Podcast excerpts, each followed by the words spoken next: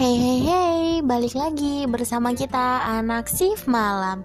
Jadi kemarin kita udah sempet kenalan.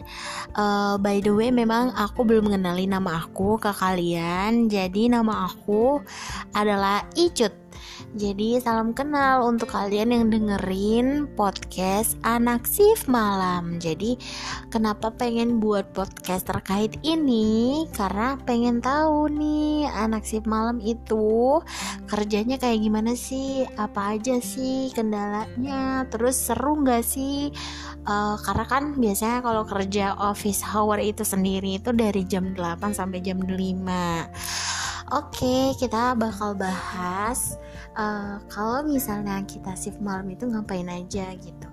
Sebenarnya untuk kerjanya itu sendiri tuh sama aja, teman-teman. Tapi mungkin di sini yang lebih serunya itu adalah ini tuh beda kita tuh nahan tidur terus kayak ngantuk terus kayak jam makan jadi lebih kurang teratur karena kan uh, uh, kayak misalnya siang gitu kita jam makan siang gitu ya. Kalau misalnya malam kan memang kita dikasih jam istirahat pada malam pada malam hari gitu.